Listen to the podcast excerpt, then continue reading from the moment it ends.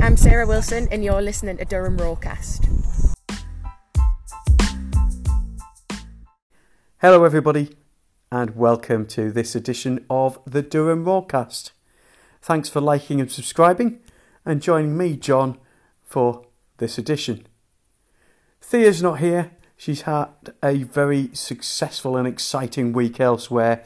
She'll be back soon, but that means it's a bit shorter this week, and unfortunately, there's a lack of female voices. We'll be better next time, I promise. This time we meet a fan, look forward to three away games before another important home game. But first, we look back at the home game against Coventry United. My co commentator for the coverage was local and national treasure and journalist Colin Young, who organised the North East Writers Football Awards dinner that Sarah Robson got her award at last week. So he's someone well versed in a match report, so who better to ask?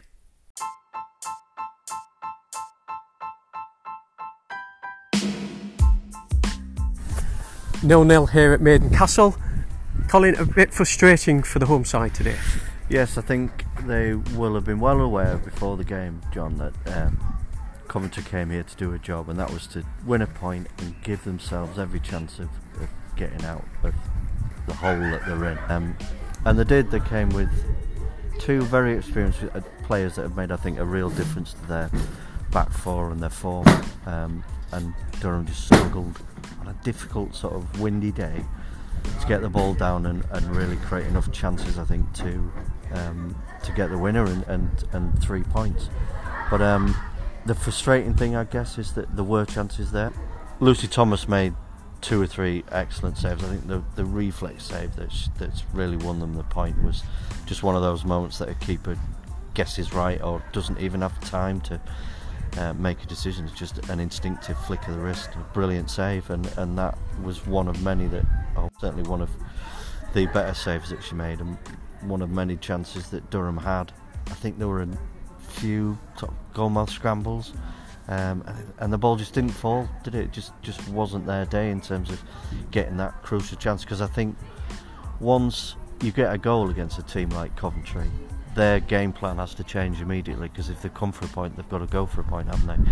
And because Durham couldn't quite find that opening, Coventry effectively were able to play the same way all the way through the game, and and Dow just was probably the difference in terms of being the, the blockade between uh, defence and midfield. So frustrating, yeah, frustrating afternoon. I heard um, Sarah there say that there's positives to be taken from it, and undoubtedly, you know, they've, they've um, outplayed a form team, but just not had enough quality or enough luck to, to, to see it through and win the game.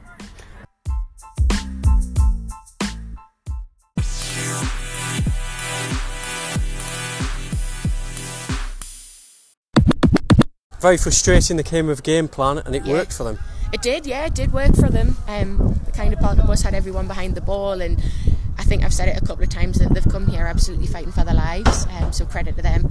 But again, just just frustrated. A couple of decisions didn't go our way. Um, a couple of very good chances that we didn't take, and just a couple of di- like final minute decisions um, that we could maybe pick up on. But it's, it's, just such a positive result and pointed home in a clean sheet. Yeah, and the keeper pulled off a couple of good. She saves. did, yeah. Oh, yeah. One from you. Fantastic. I she did, yeah. To be fair, if it was just a smidge to one side, I think it, it was going, but she did absolutely class and um, she picked one out in like deep into the second half. She's come up and took that, and I, I, guess that's what you need. And all credit to them that they come here with a game plan and they got a point out of it. But three tough away games, and then the derby here. Yeah. So the season's not over. Absolutely not. We're still absolutely fighting for everything. Um, we're kind of not really looking so far in the future. We're just taking a game by game and, and working ridiculously hard in training to make sure that we're things right and, and working hard and working with each other. So that's the main thing.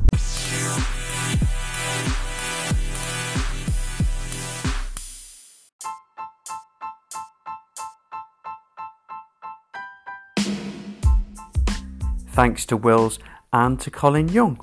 With that result and with Watford losing 3 1 to Bristol, Coventry are now six points from safety at the bottom of the championship. Other results saw Alex Brooks saving a last minute penalty for Blackburn as they beat Sunderland by two goals to one. Leaders Liverpool continued their charge, beating Charlton away.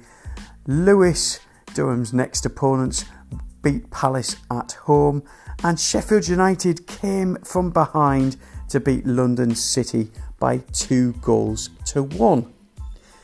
Durham sitting fourth on goal difference from London City with 29 points, with Bristol in second on 35, Liverpool top the table on 42, Charlton Palace and Sheffield United and Lewes in eighth are all within four points of Durham. So plenty to play for.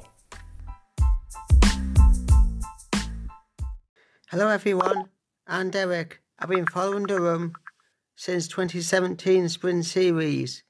My first ever match was against Millwall Lionesses. We won 1 0 that day. Maka got the goal. My favourite Durham player is Lauren Briggs. I and my favourite match when we beat Man United 3 1 at home a few seasons ago. Thank you.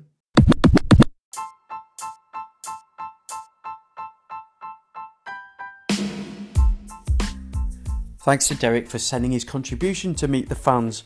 We'd love to hear from you too, so please get in contact via one of the uh, many mediums I'll mention at the end of the podcast and uh, perhaps introduce yourself for that feature. We'd love to hear from you.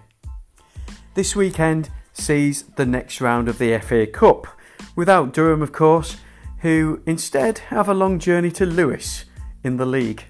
The first of three away fixtures for our Wildcats, with visits to Liverpool and Watford to come. So we still have a, a bit of a say on the outcomes for the end of the season at the top and bottom. If you're travelling to any of the games, please get in touch. Would love your match report. See if you, how you compare against Colin. Hello, I'm Sarah Robson, and you're listening to the Durham Roarcast.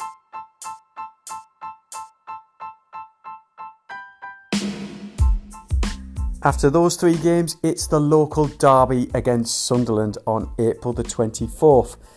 The club this week announced the 1K for Derby Day campaign in the almost certain hope of a record crowd, together with a festival of junior football in the morning. So, all the details of that are on the club website, on social media.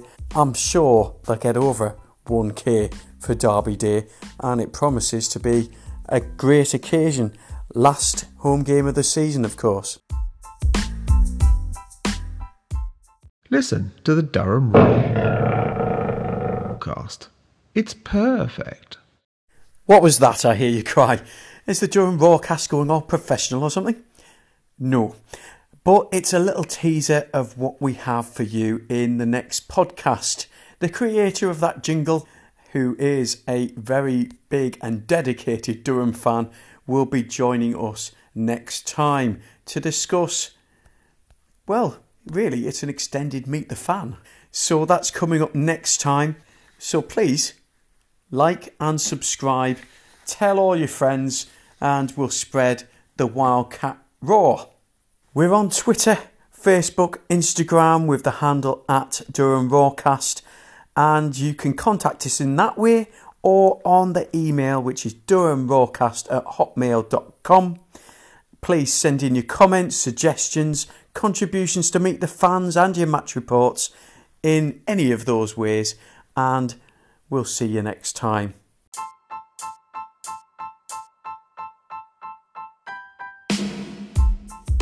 My thanks to Derek Colin, and Wils for the contributions today. Thanks to Mark and all at the club. But most of all, thank you very much for listening to the Durham Roarcast. This has been, no matter how short, a MIDI Media production. Goodbye. Durham Roarcast. Have you heard yeah, about it? I have. Yeah, oh, brilliant. yeah. Oh, of course, good, I've good. heard about it. Oh, Yeah, yeah. It's absolutely class. Yeah. Um, are, are you able to uh, say hi? I'm Sarah Wilson, and you're listening to Durham Roadcast. yeah, of course. Right. Hi, I'm Sarah Wilson, and you're listening to Durham Roarcast. Is that okay? That's brilliant. Cheers.